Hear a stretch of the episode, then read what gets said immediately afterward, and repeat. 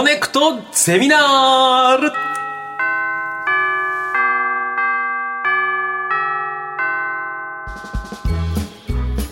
毎週さまざまなジャンルの講師が登場し、あなたの知りたいという知識欲にコネクトする学校、コネクトゼミナール、略してコゼミ。コゼミ、はい、さんじかんめの授業は哲学倫理です。レオさん、倫理の授業ってどんなことしたかとか覚えてますか？てか倫理っていうのがあった道徳の時間っていう小学校の時は あ, あれは倫理なのかな、うん、でもちょっと違いますかね、うん、ただ俺大人になってからこの一番好きね、倫理というか倫理、もう無心で無欲の場合何をするかとか、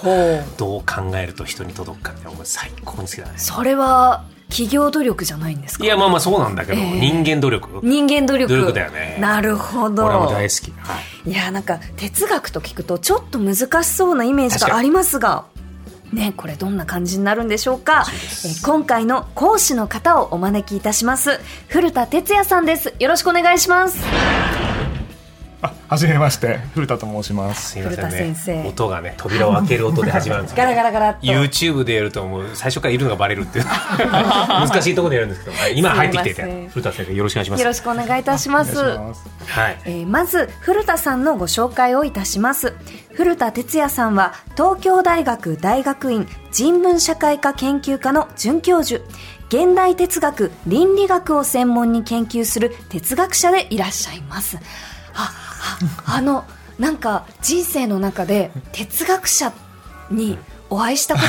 とがもしかしたらなんかないよ ね, ねなかなか歴史の写真でしか見たことないよ ね, そうですね。プラトンとかヒゲとか ね, もうちょっとね、はい、ヒゲがプラトン以降だよ、はい、俺も本当にあらら自ら哲学者って名乗ることもちょっともういやちょっと自分で言うと恥ずかしいですね。だから言われたらもうそのまま甘んじて受け入れるけど、自分から哲学者ですとかっていうのはちょっと恥ずかしい。そうなんですね。えそもそもどうして哲学者になろうというか哲学の道に進んでみようって思われたんですか？うんうん、きっかけは大学ですね。大学の授業で、はい、あのいくつかあの初めて受けて、ええ、でそこでこうだいぶこうイメージがもうガラッと変わったというか、ええ、あの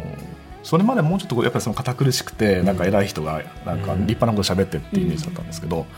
らもっとすごく自由で、ええ、なんか開放感があってっていうか、ええ、噛み砕くと哲学って何なんですか？何なんですかね、あのざっくり言うと、うん、あのつまりこう人がもう当たり前と思ってこう気にも留めてないものがあったりとか、はいはい、あれはもうこのものは考えたってしょうがない、うん、考えたって無駄だっていうふうにして、まあ、通り過ぎてるものに対して、うん、ちょ、ちょ、ちょっと待ってみよう、うん、ちょっと待ってこう、こういうふうに見てみたら今までとちょっと違うふうに見え、見えませんかとか、うん、こういうふうにこう疑問を出してみたらあのそういうふうに当たり前と思ったのが実はちょっと違う感じで見えませんかみたいな、そういう感じですね。当たり前を当たり前と思わないってことですね。そうですね、うん、常識を疑うってことですか？そうです。最初はやっぱり常識を常識されてるものにを疑ってなんか違うんじゃないのとか、そういう感じですかね。面白そうですね、うん、最高だね。例えばじゃあなんだろう、この見える範囲でポッとこう思いつくああの個人的なテーマとかって、あのそれこそあの石山さんだとその、はい、電線の見方を教えてくれてるじゃないですか、はい、あれってもあのちょっと堅苦しい言い方になるかもしれないですけどすごい哲学的だと僕思ってて、えー、つまり普通見てるとき何にも申し訳ないけどこう気にを止めずに、はい、まあ、場合によってはちょっとなんか小汚いとかって思ってるんだけど、うんうん、ああいうふうにこう示してもらえると、あ、そっかそっか、こういうふうにこれ見ることもできるんだっていう、あの先ほどもその電柱に関しても、はいはいはい、あ確かにあのタイだと四角いなと、でそれはなんかそういう見方を出してくれて初めてその流されて違うように見えてくる。で、うん、物が違うように見えるとそれだけで結構楽しい。楽しいですよね。ね、俺もレオナルド・ダ・ヴィンチの本が好きで、ええはい、遠くにあるものはなぜ小さく見えるのかっていうことを考えてるのよ。あんた当たり前だと思うじゃん、うん、でもそこを考えるのはこれまさに哲学的なんですね。見てるときは自然にそう見えてるんだけど、はい、でもそれを意識しないとああいう遠近法みたいな形で書こうと思わないですね、うん、意識しないから、はいはいはい、まあ、それをあれあの遠くの方がすごく小さく見えませんかとか、色が変わって見えませんかとか、うん、そういうものもやっぱりそのある意味では哲学的というか、うん、じゃあ気づいたことをどんどんどんどんこう自分の目で見て塗り返していく、うん、まあ、言葉によって塗り直していくような、うん、そうですね、塗り返したり、あといろんなところも見直して、はい、こういろんな角度から見返して立体的に見てみようみたいな。じゃあ我々もみんな哲学者でもあるね。そうですね。あ、そうだ、電車のまま、はい、電車はまさにそうだと思うんです。つまり普通にこう通勤して、はい、でその。あの駅のホームにある店とか見ても何にも思わないんだけど、いやここの店は実はこの鉄道会社が経営しててこういう狙いがあってとか、そういうことを、ね、教えてくださるじゃないですか。ああいうのをまさに教えてもらうと、こうで電車とかあるいはその鉄道とか駅の見え方が結構ガラッと変わって、なるほど、じゃあ目に見えるもの、うん、何でも哲学につながるってことなんですね、うん、そうですね。逆に言うとその哲学だけじゃなくても皆さんやってることなんで、うん、要するにそういう意味ではみんなある意味ではそういう哲学的な見方、特にあのあのしばしばやられてると思うんですけど、はい、学問としての哲学の場合には、うん、もう頭で考える、その想像、うん、思考実験とか想像でこう見方を変えようとするって感じですね。だからまあお金がいらない。なるほど。じゃあこう聞きながらまさに哲学できますね、うんうん、ということで早速一つ目のテーマを古田さん、あ、講義のテーマ、講義のテーマを、えー、教えてください、はい、お願いします。身近な言葉から哲学の入り口を見つけてみよう、うん、言葉か言葉、うん、言葉どういうことですか。はい、そのなんか哲学が始まるときって、先ほどそのあ電線意外と綺麗とか、うん、こう電その電車とかその駅についてのこう見方がなんですけど、例えばその言葉っていうのはあのすごい哲学の始まりとしては、うん、あのポピュラーというか、はい、あの引っ掛けとしてよくあるので、うん、特にその子供、僕は小さい子供がいるんですけど、子供が言う言葉とかっていうのを聞いてると、あ、なるほどと思ったり、ああの全く気づかなかったけど確かにおかしいなとか、えー、疑問だなっていうのが出てきたりする、はい、例えばその子供がまだよんさいぐらいの時にあの家にはおもちゃを指して、はい、これ三角いねって言ったんですよ、うん、三角いってで、あれなんだと思ったけど後でパッと気づいて、あ、これはその三角のものだったので、うん、これは三角だね、この形三角だねって言ったんです、えーはいはい、で普通はでも我々はその丸いねとか四角いねとは言うんだけど、うん、なぜか三角いとは言わないんですよね。本当だ本当だ本当だ、うん、だから子供はそのある意味ではその応用というか、はい、そのその丸とか四角とか三角に「い」をつけたら、うん、そういう形容になるっていうのを自分で学んで、はいはい、いわばこう合理的に発したんだけど、すごくある意味ではこうわ素晴らしいと思うんだけど、同時に間違ってるんですよね、うん、だからなんで間違えてる、これなんで間違いなんだろうとか、例えばその青いとか丸い、あ、青いとか白いとか黒いとかっていうけども、はい、緑いとか、あ、あの紫いとか言わない。本当だ。ピンクいとかも言わないですね。そうそうそう、言わないですよね。でピンクいとか結構子供言うんですよね、小さい子供、うんうん、だけどあの違うんだよねっていうふうにならざるを得ないっていうか、はい、なんで何が間違ってるんだろうっていうのが例えば一つのきっかけ。そのこう違うことってなんで違うんだろうって、うん、あんまりその考える前からずっとこう使ってきていますね。そうですね、不思議だな。だからそれこそ当たり前と思っても立ち止まらないものっていうか、うん、そういう時子どものそういう一言があのきっかけを考える機会を与えてくれるんですね。ちなみになんで三角いって言わないんですか、うん、これはね諸説なんですけどね、これはそのそれこそその哲学だけじゃなくて言語学とかもっといろいろなあの知見が必要になってくると思うんですけど、はい、あの一つはそのこうあの丸いとか四角いって形容するのってやっぱりそれよく見るもの、身の回りによくあるものほどあの色の場合にはそれがとりわけあるみたいですけど、その あのあいつは腹黒いとか黒いやつとか、その顔が青くなってるとかっていう、そういうそのあの言葉っていうのはそのつまり青とか黒とか青とかっていうのはすごい、うん、あのいっぱいあるから、はいはい、だけど緑とか紫っていうのは身近にあんまりないとか、でもそれもなんか、ま、本当かどうかまあよく分かんない。緑ももともと青青って表現でひとくくりだったからね。青いってあるのかね。だからそこからはいろいろなあの探求の仕方がそういうあの言語学の方にあるいは歴史学の方にあるかもしれないし、うん、あるいはあのもうちょっと哲学っていうかその頭で考えられるかもしれないけど、それはあのいろんな道筋があると思うんですよね。入り口ってことだからね。そこからいろいろ、うん、いろんなとこに行けた。なるほど、これ面白いですね、うん、えー、早速早速身近な言葉から古田さんと一緒に今日は哲学していきます、はい、まず最初のお題は何でしょうか。あの相手の配偶者、夫とか妻とか自分 の,、うん、あの配偶者をどう呼んだらいいんだろう、うん、これはもう時代とともにも変化だそうですね、うん、これ私もすごくこう迷うところがあったりして、うん、あと自分自身もまずそうなんですが、うん、あの以前テレビレポーターをしていた時にあ、はい、あの初対面の街の方にこういろいろお話を伺う機会があったんですが、うん、そのお相手のそのじゃあえっとご夫婦だった、うんうん、で最初にじゃあ、えー、妻の方、妻に当たる方、女性の方にお話を伺って、そのお相手の方にじゃあお話を振るときに、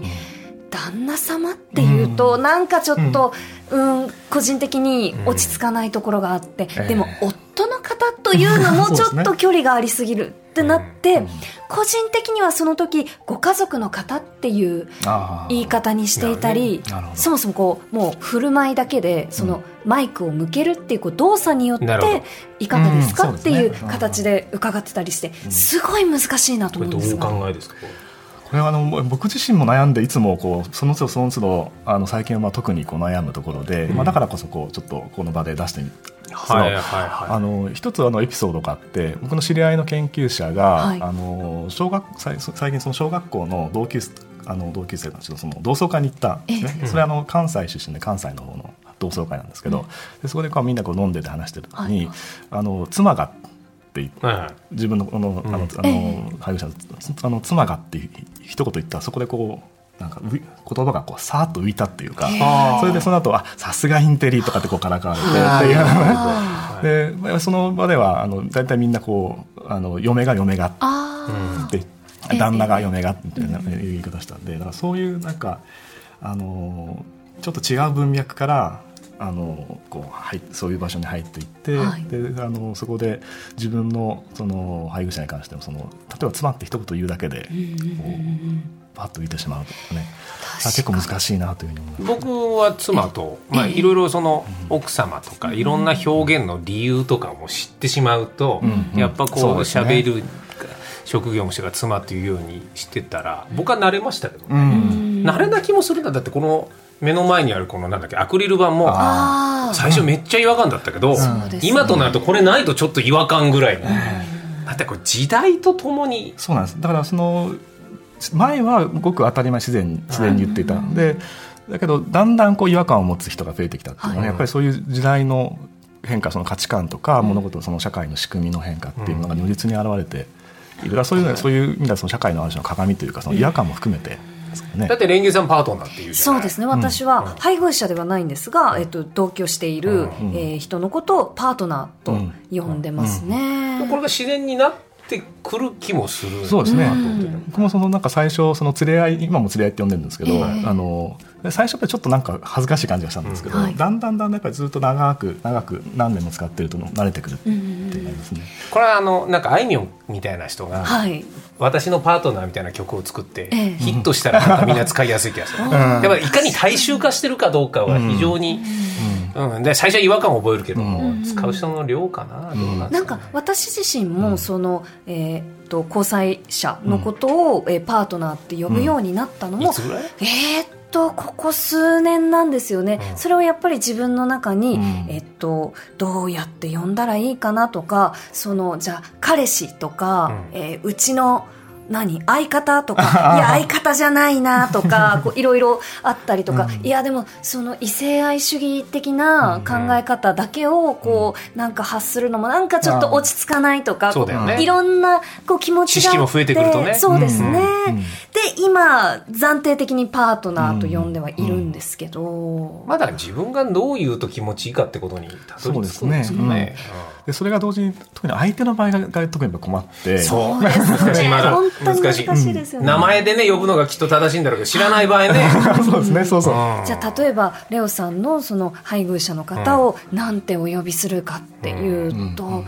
なんて言えばいいの、うん、奥様って言っちゃうんですけど、ねうん、でも家帰ってからいや奥様っていうのなんかちょっと違ったよなってずっとこうその別の文脈に、うんうんえっと、自分がその奥様的な文脈を知っていながら、うん、自分の中に別の文脈がある、うんうん、そこがこう葛藤しているのかなと思うんですけど。そうですね、まさにそうだと思いますね、うん、あのそこでそれぞれの文脈がそこで実は交錯してて、うんでまあ、かといって何かこうそこにこう分かりやすい答えがあるわけじゃなくて、うんあのむしろそこでこう葛藤とか何かこ う, うまく合わないとかっていうのがあの感じるっていうのはすごいある意味では大事なサインだと思うんですよね。だからそこであの社会に何か大きな変化が起こっていつつあるとか、何か問題が起こってるっていうことがそこで見えてくるんで、うん、なるほど日本語じゃない言葉で表現するとなんかやんわり聞こえたりね、不思議なもんですよね。そうですね。そういったカタカナ語、そのパートナーも含めて、えー、そういうのは日本語すごい便利なところがあって、そういう、うん、あのコンフリクトが起こるときって、うん、あのあのカタカナ語で割とやり過ごすというか、切り抜ける、はい、いろんな言葉を使うからね、はい、なるほど。でもただそれをやりすぎると本当にカタカナ語だらけになっちゃうっていうのもあるんですよ、なかなかね、それもやっぱりそれはそれで万能じゃないという感じがしますね。なるほど。これからじゃあまた新しい言葉が出てくるかもしれないですね、うんはい、えー、続いてのお題は古田さん何でしょうか。まだ同じような感じなんですけど、あの一人称とか二人称何使おうかっていうことですね。はいはいはい、うん、私こう僕とか私とかあたいとかあたいオレッチとか、うん、そういうことですよね。そうですね、うんうん、これはどういうことですか。これをその例えば日本語のある種の特徴ってよく言われるんですけどね、はい、そのあの一人称、まあ、二人称もそうですけど、あのすごい種類が多いで、例えば英語だとその一人称 I だし二人称 You で、うんまあ、だからってその何かシンプルってわけじゃなくて、その I とか You をめぐるその言い方とか文脈でその表現あのそのするんだけど、日本語の場合はそういうもう一人称でかなりこうバシッと、はいはい、あの意味合いが決まってくる、うん、例えばその我が輩は猫である、我が輩は猫であるって、あれはその僕は猫であるとか、はい、私は猫であるってな、なんかもう全然雰囲気が変わっちゃう。そうですね。それぞれの何かこう独特の意味合いというかニュアンスというか、うん、あのそれを背負って、それはそれで面白いんですけど、まあ、逆に使う方からするとあんまり難しいですよね、うん、ね、最初は自分の名前で呼ぶ時もあったし、うん、レオはさ、レオはねみたいな、子供の頃はそうそう、私は大学生ぐらいまでレンゲはって言っていたんです、うん、あ、はいはいはい、あのそのまあ、親にレンゲと呼ばれるので、うん、その第三者的な気分として、うん、そのレンゲという人はということで、あの自意識としては話していたんですけど、うん、いやそれちょっと恥ずかしいよって言われてから私になりました。恥ずかしいよってのはどういう心理なんですかね。確かに。なんですかね、あの男女でも実際変わるような気がしますよね、えー、その大学生まで例えばね、はい、あの名前で呼んでるっていうのは珍しくないけど、うん、男の子の場合は結構小学生は割と早いうちになんか、あの僕の、あの兄の夫婦の、あの子供はまさにそうだったんですけど、えー、なんか最近俺って言い出したんだよねみたいな。 あ, あと俺って言い出した小学生の男の子は、うん、俺はじゃなくて俺はって言いません。そうか、あ、イントネーションね、うん、俺って、うちの息子も俺だった。そうですか。やっぱり何かあれなんですかね、こう言えないじゃなくてよんもよんもよんっていうなんかイントネーションがね、うん、今のはちっちゃい子はね、あったし、ただめ俺っていう時もあるけど、僕表現として感じる、はい、メールとか連、はい、文章にすると俺は絶対ないんですよ、はい、言葉になった途端にいろんな表現があるかな。これは何をその一人称によって私たちは伝え合ってるんですかね。そうです。一つの考え方はやっぱり そ, そこであの持ち場がはっきり現れて、持ち場をはっきり示しているかもしれませんね、うん、例えばそのあの古い友人たちと居酒屋に行って飲んでる時には、まあ、割と例えば僕の場合俺って言うんだけど、うんえー、例えばなんだろうな、あの大学の授業と か,、うん、なんかそういうところではなんか僕ってあるいは多分ここらも多分僕って言うと思うんですね、うん、であるいはまあ自分とか、はい、自分はとか言うんですけど、でもうちょっと改まって席だと例えばなんかシンポジウムで話すとかってなると、はい、私はとか、そこであのそういう一人称の使い分けっていうのは、その自分がその時どのどういう文脈とかどういう社会のどういう場所にいてどういう持ち場を持ってるかということを表している気がする。そういう意味ではその一人称の使い分けってこう、例えば自分なら自分がこう社会の中でどういう役割を持っているのかっていうこともやっぱり反映しているのかなというふうには、ね、作詞とかしててもやっぱり相手を君と表現するあなたですよって伝わる表現がすごい違うので、ものすごい気にしますね。まして漢字かひらがなかでも全然違う。あ、そうですね。あ、確かに面白いですね。そうですね。じゃあ一人称もその言葉と書き言葉と話し言葉と、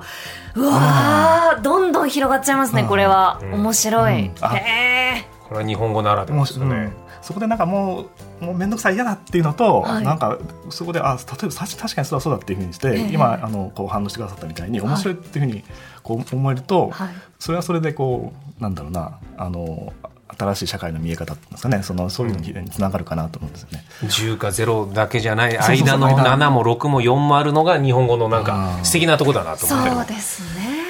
うん、なるほど、うん、そこから何を意識するかってことですね。そうですね。君当はあなたで、いや必ずしもあなたの方が丁寧じゃないこともありますよね。そうそう君ねとかってそうですねこれもあの、まあ、複雑で面倒っていうふうに捉えたというのだけど、まあ、ある種の面白みというか、うん、あの言葉と一緒に生活していることの面白みって言えなくもないかなと。でもポップミュージックだと作詞で、はい、一人称がずれると気持ち悪い人がいるんだって。ただ俺はストーリーの中でその時はあなたと呼んでたけど今は君と言いたいみたいなことで僕は結構混在しちゃってスタッフと揉めたりもするんだけど、本当捉え方ですね。そのこう読み方の楽しみも膨らみますよね。では続いてのお題は古田さん何でしょうか。あの今の持ち場とか役割ってちょっとあの話したんですけど、その役割ですね。役割を自分で言う、役割を自称する言葉についてちょっと考えてみて。例えばどういうことですかね。あの例えばあの役割を示すことはたくさんありますよね。その先生とか部長とか、うんうんうん、えー、と先輩後輩、うん、えー、と社員社長とか、うん、いっぱいいっぱいあると思うんですけど、自分自称に使うその役割の言葉って実はすごい少なくて、うん、例えばそのあの部長資料がありましたと言ってみんな部長に対して言うんだけど、うん、部長は自分のこと部長って言わないじゃないですか。部長こう思うんだよねとかちょっと可愛い、可愛いけど可愛い感じですねだけどその例えば、まあ、あのお父さんとお母さん、うん、当然あの子供に対して、えーはい、あとパパはねとかお父さんねとかって言ったりする。あるいは先生も、はい、あのそうね、あ確かに先生はこう思いますって言いますね。うん、その先生はっていう一人称って、うん、高校くらいあったかな。小学生の時は先生は怒ってます、うん、先生はこう思いますよとかこう言われると思うんですけど、うん、大学では先生は、えー、ととか言わない気がしますね。すごくあのいいポイント、面白いポイントで、はい、あのまさに僕もそうな、あの大学で教えてるんで、えー、自分とか先生って言わないですね、うん、であのこれが ま, なんかまさにこう哲学の問いっていうか な, なんで言わないの、なんで大学になると大学の教員になると言わないんだろうとか、うん、で一つはそのあのなんていうのかな、役割を自称するのは先生はねとか、はい、お父さんはねお母さんはねっていうふうに言うっていうのは子供目線、子供から見ての役割じゃないですか。確かに、はいはいはいはい、で子供から見て役割とかその子供、それはなんか同時にそれはなんていうのかな、子供を保護して導く役割とか、あのあのあなたから見た自分っていうものを意識してその役割を。ああ、なるほど。で大学になると、はい、ある意味では保護者にならない。それあのある意味ではもう責任はもう、うん、それはもう自分の学びたいものを、はい、でそのそれをまあ補助するというか、で理想的にはその 卒, 論卒業論文書いたりとか、あるいは大学に引退したした時にはそのなんていうのかな、対等の、あの大人というか人間だけど、まあ、こちらの方がある分野に関してはよく勉強してるから、うん、その知識をとかその勉強の仕方をまあ伝えるっていうような、そういう感覚で大体みんないると思うんですね、大学の教員が。そうするとやっぱり先生はねって形であの、はいはいはい、そういう目線にならないっていうか、うん、そうか、うん、その今お話を伺っていて、うん、あのまあ子供ではなくてあの飼っている犬に対してなんですが、ははは、うん、私はおばちゃんはねって、あじゃあおばちゃんがあのあはは散歩連れてってあげるよと、うん、おばちゃんがご飯買ってきたよとか、うん、おばちゃんがじゃあ何してあげる、うん、みたいな、うん、犬に対して私はではなくて、うんうん、おばちゃんはで言ってますね、うん、はあ、なるほどね、まあはい、でもなんか分かるけど今の、うん、その近いよね、うん、あ, あれ終わっちゃうの終わっちゃうんですか早いなこれセッションでも継続してやるでしょこれは聞きたかった。いやでもいいですね、こうだからこう正解がどうこう導くというよりはそこからきっかけにこう話していろんな考えをっていうのが楽しいっていうのですね。なんか喚起されてそれぞれこう、あ例えばこういうことがあったとこれが悩んだっていうのをお互いにこう共有し合っていくと、それぞれのこう見方とか、あるいは自分であの思ってみなかったことっていうのがあのだんだんこう浮かび上がってきたりとかもする、うん、それはあの面白いところだと思いますよね。なるほど、言葉にすることから始まっていくんですね。確かに、いや楽しかったもうあっという間だったんですけど、残念ながら授業終了のお時間です、うんまはい、えー、今日のお話を詳しく知りたい方は朝日新書から販売されている古田さんのご著書いつもの言葉を哲学するをお求めください、はい、コネクトゼミナールさんじかんめの講師は東京大学准教授で哲学者の古田哲也さんでした。ありがとうございました。ありがとうございました。ありがとうございました。ありがとうございました。コネクトゼミナールは各種ポッドキャストでも聞くことができます。ぜひご活用ください。 ティービーエス ポッドキャスト